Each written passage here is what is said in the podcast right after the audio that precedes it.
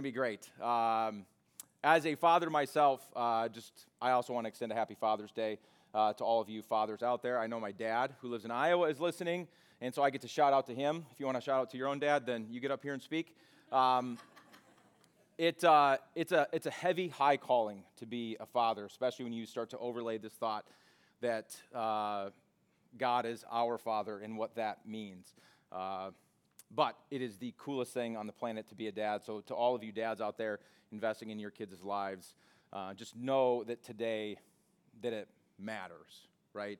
Have that perspective. So, uh, this morning, uh, we're going to continue on in the book of Ephesians. We're going to be in the book of Ephesians all summer long.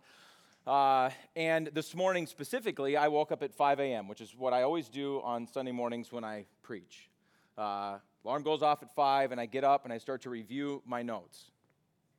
Kind of. Usually I'm finishing my notes because um, nothing like waiting until the last second, right? Why procrastinate till tomorrow? What you can procrastinate till next week.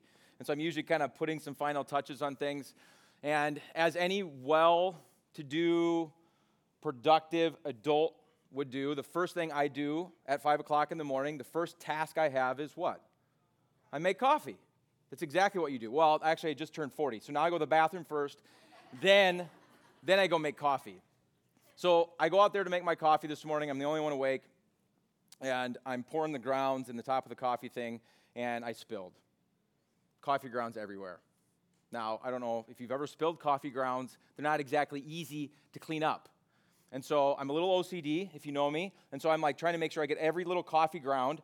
And then, without even thinking, the coffee grounds are kind of under the, under the coffee pot. I kind of lift the front of the coffee pot to clean underneath of it, and guess what I did? Spilled the water everywhere in the back of the coffee pot. And now I've got a flood in this little area that is my coffee pot. I got coffee grounds everywhere. I've got water everywhere. And then I had to get ready to come here. So this isn't going to go very well. I just want you to know right now that that's how the day started, and I'm just kind of assuming that's how it's going to continue. Uh, I'm kidding. It was. we're going to talk a lot about perspective this morning. And so I thought it very ironic that I get very frustrated when little things happen that shouldn't happen, that are out of my control. I'm one of those people that when I stub my toe, it like frustrates me for like hours. I'm like, why did I do that? I didn't have to do that. It really gets me. But yet, we're going to talk about perspective this morning. So I think it was God's way of kind of preparing me uh, for my own perspective this morning. And so last week, uh, Laurel was here. I don't know how you guys uh, I love Laurel. I love the energy that she brings, and I love when she comes out to speak to us. And she talked about how we are loved from the beginning. Uh, and today we're going to pick up where she left off. We're going to pick up in verse 15, where Paul, uh, the author of Ephesians, launches into this prayer for Ephesus. Now we're going to read verses 15 through 23, but if you know really anything about Paul, you'll understand that he has this aptitude or talent for run on sentences.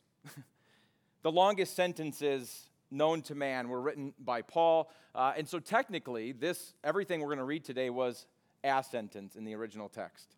But before we get into actually reading it, I want to give you just a little bit of context and shed some light on what's going on. So, last week, Laurel talked to us a little bit about Ephesians and told us that some historical theologians believe Ephesus to be, and I quote, the greatest piece of writing in history, or the divinest composition of man. High praise. There's a lot of really good books and a lot of really good things in Scripture, but there's a lot of people that really love this book of Ephesians. Now, there's a lot of reasons for that, this letter that Paul wrote to this church in Ephesus. But I also want you to understand some of the history, too, before we get into this. Because Ephesus was a pretty big city, and it was on this major trade route. Laurel talked to us last week about the fact that Ephesus is in modern day Turkey. And Ephesus not only is in Turkey, but it's on the western side of Turkey. And so it was a major trade route because it was right off of the Aegean Sea, which is part of the Mediterranean, right? So it's this big town, major trade route, but it was also really well known for pagan worship. Not exactly the beacon of light for the start of the Christian church. That said, before Paul was imprisoned in Rome, which is where he was when he wrote this book, he had made a trip to Ephesus. And not only did he go to Ephesus to minister in Ephesus, he was there for three years. You know, sometimes we have missionaries come up on stage and, and they've kind of given their life to missions, and so we, uh, we support them and we pray for them. If somebody came to you today and said, Hey, I'm going to go somewhere on mission and I'm going to be there for three years, be like, Wow, you're really investing in those people. You're going to be able to make a large impact in a three year time frame. Well, that's what Paul did. He was in Ephesus for three years. And not only did he go there, but when he left, he left behind Timothy, who was kind of his right hand, to make sure that the, everything that they had started in Ephesus and the growth that they were seeing in Ephesus and the church, that it continued. That'd be like Pastor Aaron leaving and going on to a mission somewhere for three years and then leaving Brody behind, right? He left kind of his right hand. I don't know if Brody's his right hand, but it made sense in my head because he's the youth pastor and Timothy was young, so there you go. Um, it really mattered to Paul. This was really important. He spent more time there than he did anywhere. So essentially, in this book now, what you have is Paul delivering kind of his final thoughts. Okay, there's no more time for teaching. Paul is in prison, right? He's, it's kind of the end of his life. This is not a letter where he's going to try to continue on the teaching that he had started. He had been there for three years already. This is a time for reflection and to kind of like give them this final hoorah, this overarching purpose of the teaching that he had when he was there. So let's launch into what we have today. Our scripture is 1 Ephesians 15, uh, 1, 15 through 23. It says, For this reason, ever since I heard about your faith in the Lord Jesus and your love for all God's people, I have not stopped giving thanks for you, remembering you in my prayers. I keep asking that the God of the Lord Jesus Christ, the glorious Father, may give you the spirit of wisdom, of revelation, and so that you may know him better. I pray that the eyes of your heart may be enlightened, in order that you may know the hope to which he has called you, the riches of his glorious inheritance in his holy people, and his incomparably great power for us who believe. That power is the same as the mighty strength he exerted when he raised Christ from the dead and seated him at the right hand in the heavenly realms, far above all rule and authority, power and dominion, and every name that is invoked, not only in the present age, but also in the one to come. And God placed all things under his feet and appointed him head over everything for the church, which is his body, the fullness of him who fills everything in every way. There's a lot there. That was all one sentence, by the way. I got like C's and D's in English because I never punctuated correctly. I never, you know, I didn't know when appropriately to use a comma. I still don't. The other day I had to look up the difference of when you use affect and effect again. Anybody else? Paul gets away with it, but there's a lot there. So what I want to do is just kind of break this down. So we're going to go verse by verse. So starting in verse 15, let me reread verse 15. For this reason, ever since I heard about your faith in the Lord Jesus, and your love for all of God's people. That's how he starts. Ever since I heard about your faith in the Lord and your love for all of God's people, wouldn't it be nice if this was your reputation? That when your friends called you, because we don't write letters anymore, do we? When your friends called you or FaceTimed you or sent you a message on social media or something like that, that they said, Gosh, all I keep hearing about you is your faith in, in God and how you just love everybody. That's the reputation of the church in Ephesus. And Paul is just acknowledging, acknowledging that on the front end of his prayer for these people. Before now, before we get to verse 15, if you go back and reread 1 through 14, Paul is pretty general with his words, but here he gets very personal. Your love for all of God's people, all of them, both Jew and Gentile, and I would argue it is impossible to be in Christ and to look at every other single person that you encounter as a child of God. In fact, that is the first litmus test. That is the first lens. That is the first thought you should have when you look at anybody. When I look at all of you out there in the crowd, the first thing you should think about that person is you're a child of God. God made you, God is your father. You're a child of God. Everything else is after that. And how can you possibly put that lens on and look at anybody and say, God made you, God loves you, you're a child of God, and not love them back.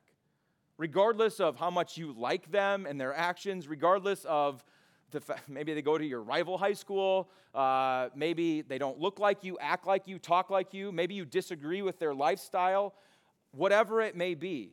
Before any of that, that person was made by God and they are a child of God. Great way to start the prayer, right? Verse 16, he says, I have not stopped giving thanks for you, remembering you in my prayers. Well, that's nice of Paul, isn't it? Never stopped thinking about them. He left, but he's continually prayed for them. Now, he just told us things are going pretty well, it seems, in Ephesus, right? The people are known for their faith, they are known for loving God. The church is growing. It seems like it's going pretty good. And so, what can we take from this? Even though things are going pretty well, what does Paul say? I have not stopped giving thanks for you, and I keep remembering you in my prayers. Now, maybe I'm the only one here, but when do we tend to pray for people? When their life is going really well, or when they need prayer? Which, by definition, for most of us, is things aren't going very well. This person really needs prayer. Have you ever said that in the context of their life is amazing? This person really needs prayer. No, it's always a negative thing. There's always something going on. There's stress, there's something bad happened, maybe it's their health, maybe it's they have a test in school they don't want to take, whatever it is, there's normally something that kind of has a negative connotation. So, like, ah, that person really needs prayer. Paul says things are going pretty well, and I'm still praying for you. Still praying for you. So, what does he pray? He starts in verse 17. I keep asking that the God of our Lord Jesus Christ, the glorious Father, may give you the spirit of wisdom and revelation so that you may know him better. I pray that the eyes of your heart may be enlightened in order that you may know. I'm going to stop right there.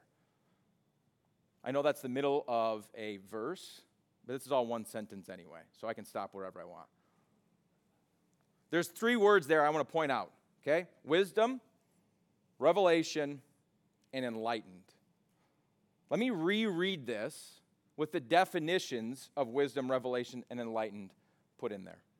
I'm asking that the God of our Lord Jesus Christ, the glorious Father, may give you the spirit of knowing what is true and right, coupled with just judgment and action, and disclose to you things not known before or realized, so that you may know him better I pray that the eyes of your heart may be factually well informed, they may be tolerant, and they may be guided by rational thought in order that you may know. Notice what he didn't pray for. Paul did not pray for a second blessing for the church in Ephesus. He didn't pray for things that additional things on top of what they already have. No, he prays actually that they appreciate to the fullest extent the blessing that God has already given them. He's praying for perspective, that they have perspective. I pray that you have wisdom. I pray that you can have revelation and that you may be enlightened. To what? To the things that God has already given you. Have you ever been in a situation in life where uh, you didn't really know what you had, or you didn't really know that something could do something. Uh, I think of like these phones that we have in our pocket. Have you ever like pulled your phone out and you found out it did something you didn't know it did before? You're like, wow, I didn't know it could do that. I didn't know I could do that. A couple years ago, I was riding in a car with my buddy, and uh, it was a nice car. Um, it was like a BMW sedan, and uh, it wasn't the first time I had ridden in this car with him, and we were, I don't remember where we were going or what we were doing. I just remember uh, we were we'd been in the car for like 10 or 15 minutes, and I said I said something to him. I said, "You know what? I really, you know what I love about riding in your car?" And he goes, "What's that?" And I said, "I love the massaging seats." And he goes, "What?" I was like, "I love the massaging seats." And he goes, "What are you talking about?" Time out. He's had this car for three years. Not a, not a joke. And he goes, What do you mean massaging seats? And I'm like, Well, the seats, they have massagers in them. I love the massaging seats. I know what you said. What do you mean my seats have massagers in them?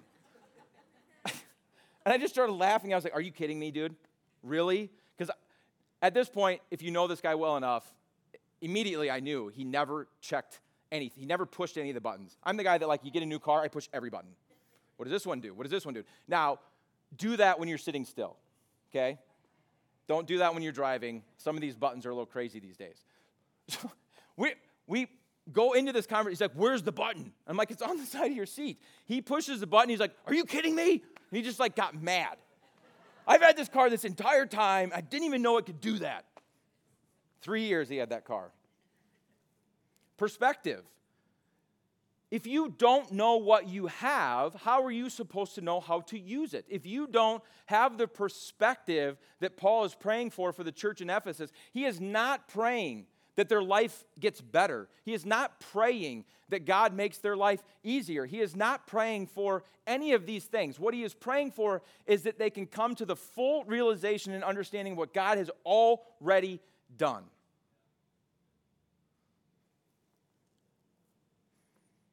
Now, what does he want them to know? What perspective does he want them to have? Well, it's three things. Let's read the rest of this together. The hope to which he has called you the riches. Let me back up. Let me start in verse 18 because I realize I chopped that up. I pray that the eyes of your heart may be enlightened so that you may know. Know what? The hope to which he has called you, the riches of his glorious inheritance in his holy people, and his incomparably great power for us who believe. That power is the same as the mighty strength that he exerted when he raised Christ Jesus from the dead and seated him at the right hand of the heavenly realms. Far above all rule and authority, power and dominion, and every name that is invoked, not only in the present age, but also the one to come. And God places all things under his feet and appointed him to be head over everything and the church, which is his body, the fullness of him who fills everything in every way. There's three things there. The first of which is the perspective that he's trying to get them to understand is one, you have been called. That's a collective you. That's all of you. That's me. You've been called. Don't ever forget that. God has called every single one of us into his holiness, to freedom, to peace, but also to suffering and to glory. More simply put, he has called all of us to an altogether new life, which we know, love, and obey and serve Christ one where we look beyond our present suffering to the glory in which one day will be revealed to us. This is the hope to which He has called you. That is the hope that you're supposed to have. I think of it this way if you have a job, did you find your job or did somebody find you? What if somebody called you and said, Hey, I got a new gig for you? I got a new job. It's just waiting for you. It's your job if you want it. That'd be kind of a cool place to be, right? Especially if it was a good job, cool job, right? Maybe it was what you like to do instead of what you have to do. Maybe it, the pay was better. Maybe you had better vacation, uh, whatever it may be. But that would be pretty cool. I'll flesh that out more as we go. But you have been called to live in hope. The calling has already happened. The second thing Paul brings up here is the perspective of the fact that you not only have been called, but you have been secured. We have an inheritance waiting for us. God calls, God's call points back to the beginning of our Christian life. God's inheritance points to the end. God says that we're heirs. In fact, He says that we're fellow heirs with Christ. One day, it's going to be yours, he says.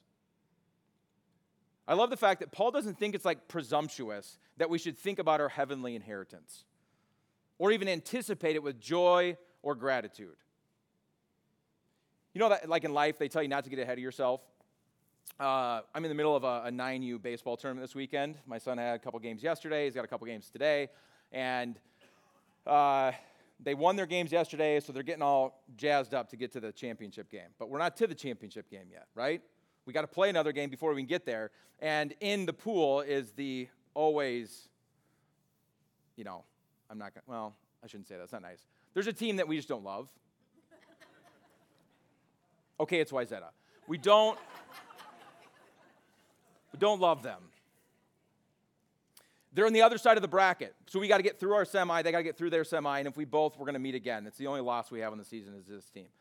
And we're trying to tell the kids stop it. Don't get ahead of yourself. Don't think about it. Don't think about it. Don't think about it. It's a trap. Then we won't play our best game in the semis. We won't even get there. And it's just trying to bang into their heads that don't do that. Don't look forward. Stay right here. Stay right now in the present. Here, Paul says, not, not with your inheritance. Not with this. God has already told you that not only do you get the inheritance, but as Paul says here, we should be celebrating it. He prays that we may know it, know the glory of it, and the riches of the glory of it. It is going to be a party, and not like a party for one. it's like a party with more people than you could ever imagine all the tribes, all the nations, every tongue, every every it's all it's going to be a party. And Paul says, we need to have the perspective that we know that it's coming, that the inheritance is ours, that we are secured. So this is going back to the job. Not only did somebody call you and say, "Hey, I got a really cool job for you," but and not only is it yours if you want it, but as long as you want it, no matter what, we can't fire you. Completely secured, it's yours. It's going to be a party. It makes me ask the question like, what do you look forward to in our life? Like on the day to day, what do we tend to look forward to? Friday? right? We look forward to Friday. Every time Monday hits, it's like, ugh, so far away. How about kids? Summer? Adults, remember what that used to feel like? When you knew you got like three months where you had no responsibilities? What else do you look forward to every single day? A new show on Netflix? I don't know what else you, a vacation. But whatever we look forward to, it changes your mood, doesn't it? When you start to focus in on that thing, Monday is kind of like, uh, and then you get to Tuesday, you're a little bit better. Wednesday is even better. Thursday, like, oh yeah, one more day. And then by the time you get to Friday, you're like, mm, made it. And we put so much time and energy into those sorts of things and how we look forward to them. What if we put that much energy into our inheritance, knowing that we have heaven waiting for us, knowing that we are seated at the right hand of Jesus? How would that change your perspective? What if instead of looking forward to your vacation or to your next baseball game or to Friday or a wedding or whatever it may be, you spent that much time, energy, and effort focusing in on this inheritance? Think about how that drives you and how that affects your mood. The last thing he says is, You have been given power.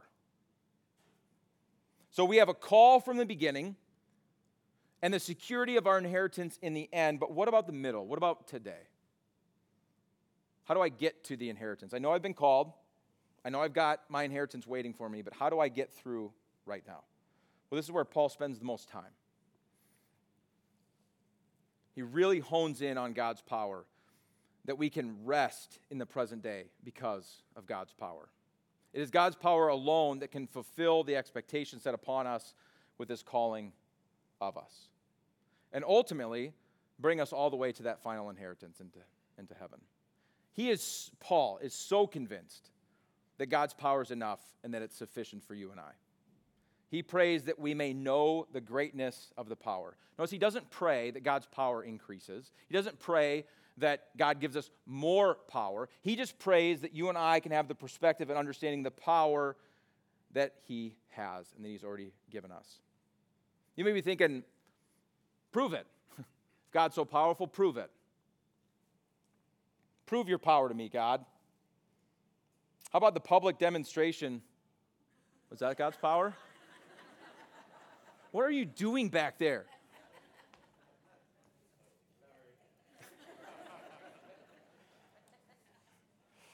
I don't have ADD. Um,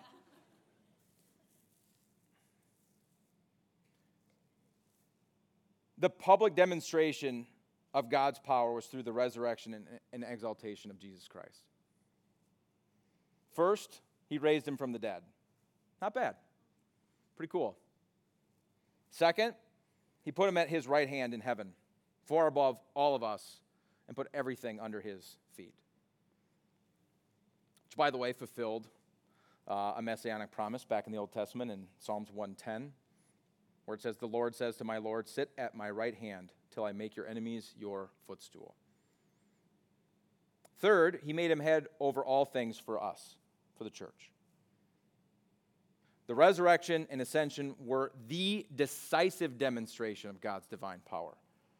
In fact, if you stop and think about it, there are two things that you and I, that man, do not have control over zero control over death and evil. You and I cannot defeat death. You and I know that. Nobody in this audience is going to argue with me that you can defeat death. That's not a thing. Evil. We've been trying, haven't we? In fact, this has been an ongoing theme for us human beings since the beginning of time. I mean, you read the Old Testament, it's been going on for much longer than the world that we live, and it goes on today. Every single day, there's evil in this world, and we do the best we can to fight it, but we cannot defeat it. But in this act here, God in Christ conquered both, and therefore can rescue us from both. Paul's praying here that the church in Ephesus may have a thorough knowledge of God's call, his inheritance, and his power, especially that power. Because in the present day, we know we've been called. That already happened. We know we've got an inheritance that's coming. But today, the perspective of God's power. He spends a lot of time fleshing that out. It is this perfect marriage of praying and waiting for God to give us his knowledge and wisdom that Paul talks about, and God wanting us to use our minds and think and use our brains because God has already supplied historical evidence of his power through the death, resurrection, and exaltation of Christ. There's this saying that says faith doesn't feed on thin air, it feeds on facts. What are the facts of God's power? He defeated the only two things that you and I cannot. We've all had times where we see or hear something and you don't believe it. Then something happens, we get more information, we see more of the picture, more of the puzzle comes together, more facts are revealed, and we become a believer. And so if you struggle with this idea that God's power is enough for you, if you struggle with this idea that your present day is something that God can't overcome, or that He doesn't see, or He doesn't understand, or whatever it may be, then I would encourage you, like Paul is trying to encourage this church in Ephesus, to focus in on the cross, on Jesus' death, his resurrection, and his ascension. Because that power that we see in that thing that actually happened gives you all the evidence that you need that God is powerful enough, no matter what it is that you're dealing with. Perspective is a funny thing. You ever heard that saying? It's very hard to have, though. And I, I want to close with kind of a quick story. Um, you've probably heard this story, some of you, the story of the two wolves. It goes like this An old chief was teaching his grandson about life. A fight is going on inside of me, he said to the boy. It is a terrible fight, and it is between two wolves. One is evil, he is anger, he is envy, he is sorrow, regret, greed, arrogance, self pity, guilt, resentment, inferiority, lies, false pride, superiority, self doubt, and ego. The other is good. He is joy, peace, love, hope, serenity, humility, kindness, benevolence, empathy, generosity, truth, compassion, and faith. The same fight is going on inside of you, he said to the boy, and inside every other person, too. The grandson thought about it for a minute, and then he asked his grandfather, Which wolf will win? The old chief simply replied, The one that you feed. I'm going to invite the band up. Think about that for a second. Which wolf will win? The one that you feed. You guys, it's science. That's not a tale or a fable. It literally is science. This lesson is scientifically true. You see, we all have part of our brain called the, and I got to read this, reticular activating system, or RAS for short. Anybody ever heard of that? No, you haven't. Come on. I'm just kidding. I, The RAS. What is the RAS? The reticular activating system is a network of neurons located in the brainstem that project anteriorly to the hypothalamus to mediate behavior, as well as both posteriorly to the thalamus and directly to the cortex for activation of awake, desynchronized cortical EEG patterns. Duh. That's what it is.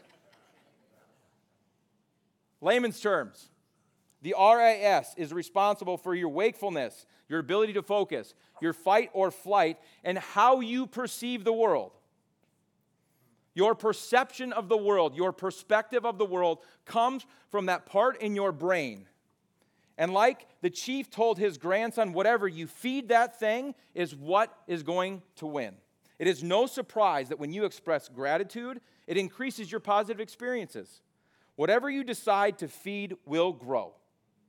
Focusing on something that causes your brain's RAS to flag anything that's related to it is important. So if you're feeding it negative things, if you're feeding it bad thoughts, we've all had these situations where maybe it's your brother or sister, maybe it's a friend, maybe it's a coworker, maybe it's your spouse, where something bad happens and then you're mad at them or you're just kind of not happy with the situation, and then you feed the RAS in your brain that negative thought, and whatever you feed it is going to lead it to it. Now, the perspective which you see that person, it's all negative.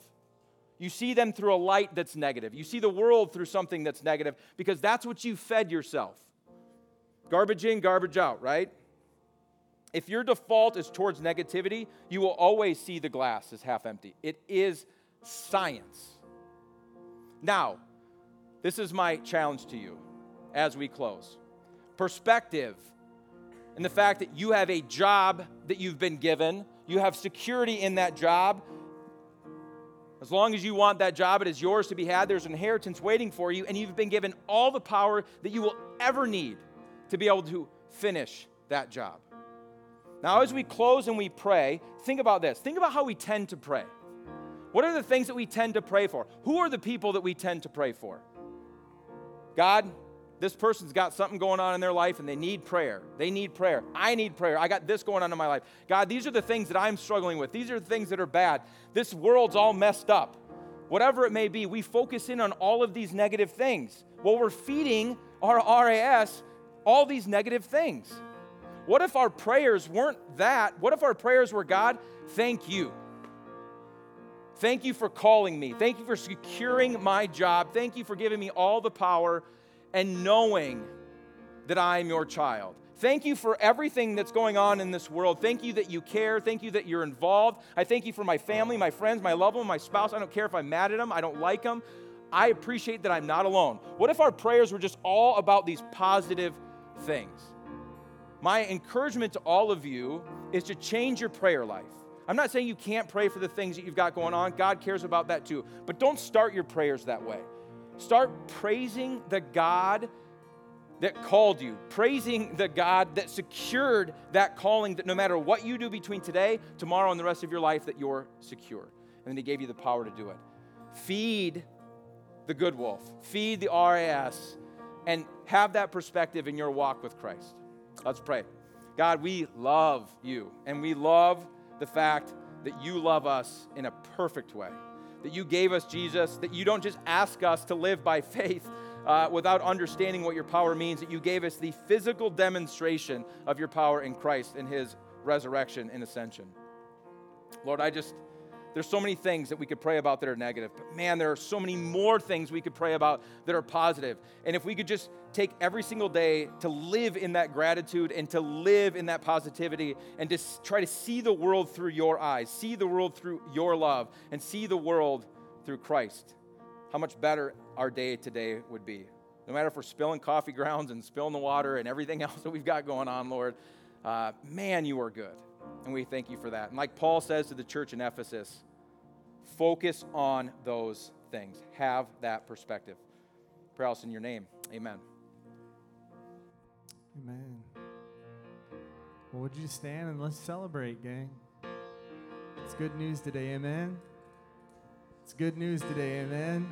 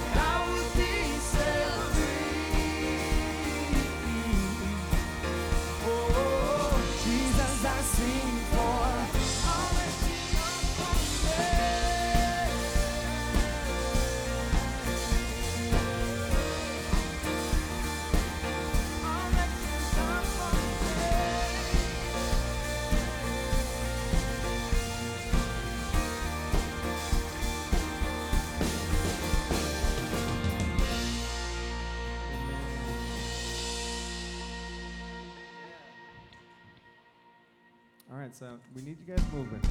Just loosen up, gang. Again, we're all family. Loosen up.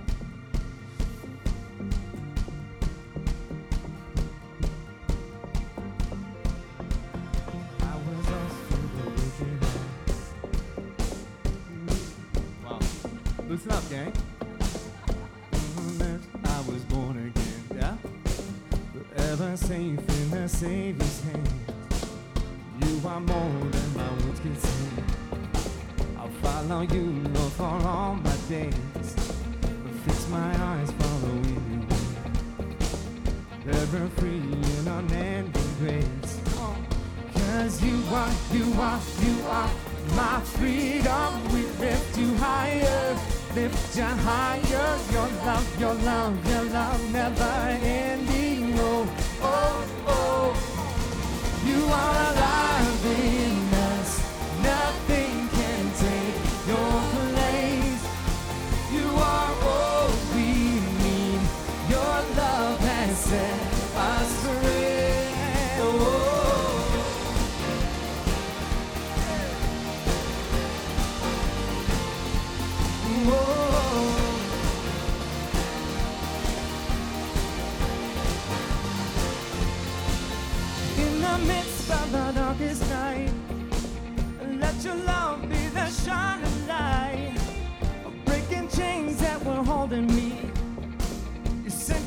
And set me free, and everything in this world will fade.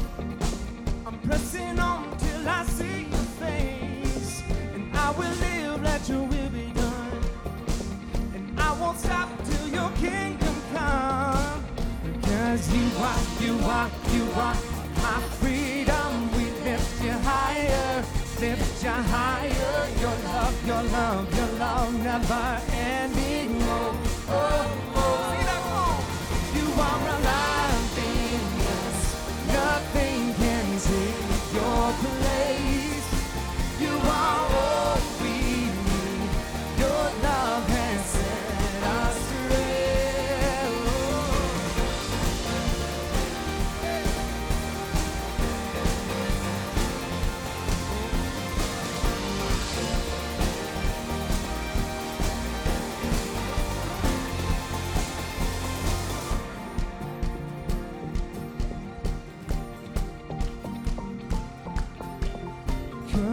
Are, you